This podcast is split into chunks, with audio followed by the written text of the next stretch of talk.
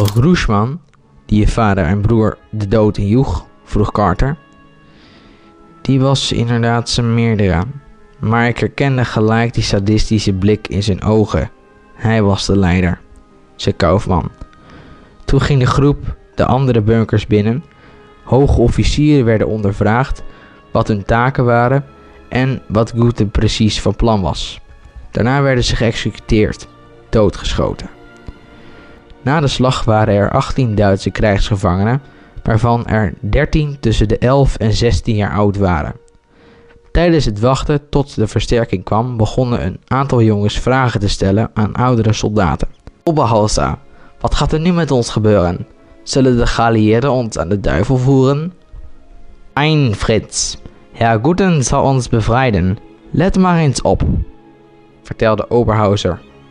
Shut up, prisoners shall not speak, schreeuwde Rogers, maar Oberhauser had gelijk. Carter, look at the reinforcement coming.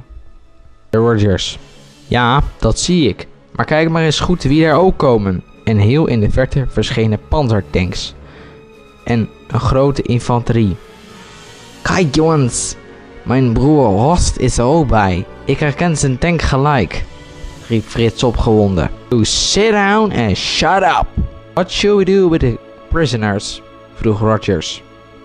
Doodschieten natuurlijk. Ik wil niet dat ze de vijand gaan helpen, zei Carter. About his children. Whether it's Nazis or not, I don't shoot a child. Je hebt gelijk. Schiet de volwassenen dood, de jongste, iedereen jonger dan 18 blijven leven, zei Carter. Toen de jongsten weg waren, schoot Rogers de oudste neer met zijn Thompson. Toen Carter terugkwam, zei hij: Iedereen die we gevangen nemen, die onder de 18 jaar is, zetten we in de bunker waar ik net vandaan kwam. En toen de versterking nakwam, zei Carter: Iedereen op afvalsposities! Ik vraag aan Fox of hij extra infanterie, tanks en vliegtuigen wil sturen. Toen iedereen op positie ging staan, riep Carter om versterking via de radio. Generaal Fox, Captain Carter hier. We hebben zojuist een bunkerlinie veroverd. Maar we worden nu door panzers aangevallen. Ik vraag extra infanterie, tanks en vliegtuigen. Komt eraan, Carter. Over drie kwartier zijn ze bij jou, zei Fox. Na het gesprek tussen Fox en Carter begon het gevecht. De tanks schoten op de bunkers en de infanterie schoten op de verdedigers in de bunkers, maar maakten alleen gewonden. Gelukkig wisten de commando's uit het uit te houden tot de eerste vliegtuigen overvlogen en de tanks uit de bossen kwamen. Samen met de infanterie stormden de commando's, de verzetsmensen, agent Jackson, piloot Brookers en Jurgen de bunkers uit en gingen de Duitse infanterie te lijf. Terwijl de vliegtuigen en de Amerikaanse tanks de Duitse panzers te lijf gingen, werd het een wilde strijd. Maar uiteindelijk won de Amerikaanse kant.